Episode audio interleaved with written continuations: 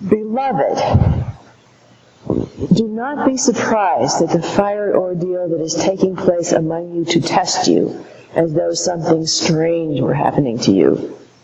Peter said these words to people whose lives were at risk because they were open about their belief in Jesus as God. But the message is as pertinent today as it was then.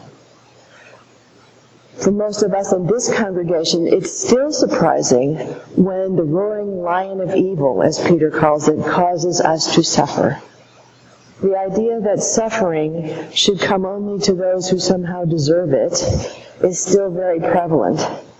I would be rich indeed if I had a dollar for every time I heard someone say, why does God allow me to suffer? Why does God do this to me? I'm a good person.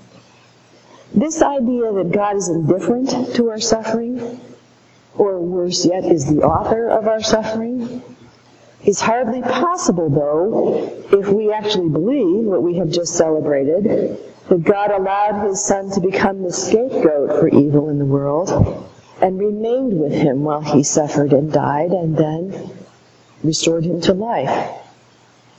That God, that God to whom Jesus speaks in John's Gospel, that God whom Jesus asks to protect his friends and us as well, that God couldn't possibly be immune to our suffering.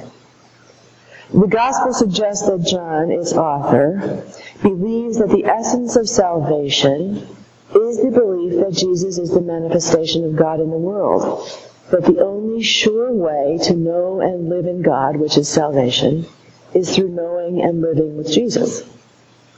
Knowing and living with Jesus is accomplished as we all become one, as Jesus is one with the Father.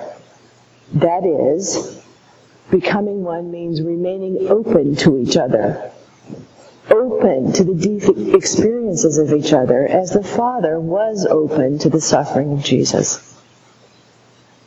One of the reasons that I like Peter's way of talking about evil is that it allows me to see evil as a real presence in the world. I will leave it to you to decide whether you agree with that. But I acknowledge that I do believe in the incarnation of evil in the world, and that I see all of life as a struggle to stand against that evil in the presence of and with the help of God. I am struck, for instance, by the fact that we have still not seen the missing Nigerian girls. Is that not evil? I am struck by the fact that last month two men in San Rafael were arrested for sex trafficking. Is that not the incarnation of evil? I am haunted by the struggles of the children and families in the canal in San Rafael and in Marin City and in Sausalito who are living in desperate conditions without adequate food and clothing. I have a child in care now at St. Vincent's who was raped as he came into this country from Latin America and who was found sleeping in the corner of a room on the floor on a pile of rags while his father found women who were psychotic and, and addicted to support them. This is the roaring lion of evil in our neighborhood. Our immigrant children, our sexually exploited young women and men, our unemployed and undereducated single mothers in Section 8 housing. What does it mean to be one with them? As Jesus is one with God.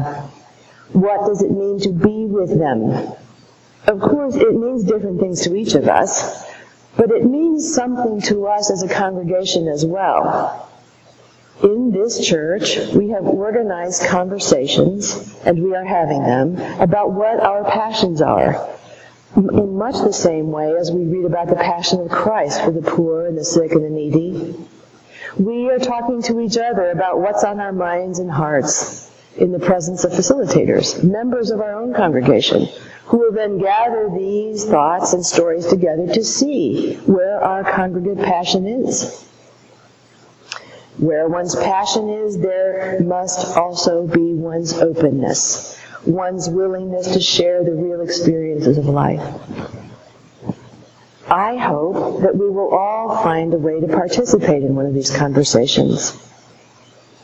because this is the way that we can find how we can all stand together to resist the roaring lion of evil. I hope that we can participate in conversations about what it means to be church in the face of evil. The beautiful psalm we chanted today says, Let God arise, and let his enemies be scattered. Let those who hate him flee before him. Let them vanish like smoke when the wind drives it away.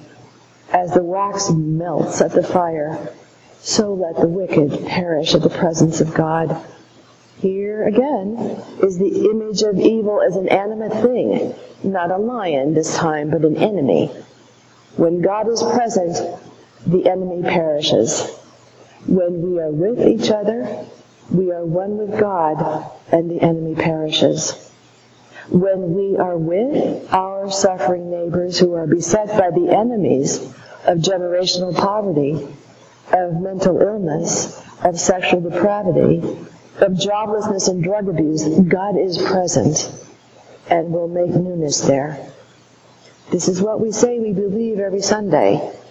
This is what we celebrate every spring at Easter time, that in death newness is possible if there is enough love. I'm not here to tell this church what it should believe, but I am here to call us all to our roles as healers of the brokenness in the world. We are all called by our baptism to be part of God's reconciliation of the damaged world to his heart. We hear today that we are to expect that there will be suffering. It's not our goal to eradicate it.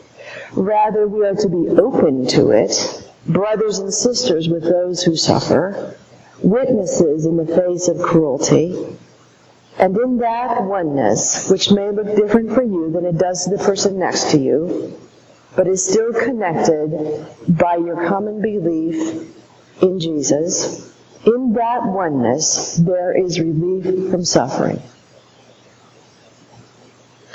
I ask you to come to one of these conversations that we will be having over the next several months and listen to the stories of your fellow congregants and share your own.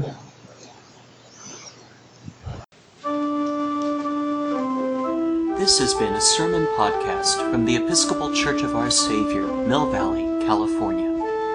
We are a growing, welcoming community for those seeking to deepen their relationship with God and to journey in faith with God's people through the breaking of bread and in service to others in Christ's name. You can reach us by phone at 415 388 1907 or visit us online at oursaviourmv.org. That's O U R S A V I O U R M V for Mill Valley dot O R G. We wish you God's peace. We hope to greet you in person very soon.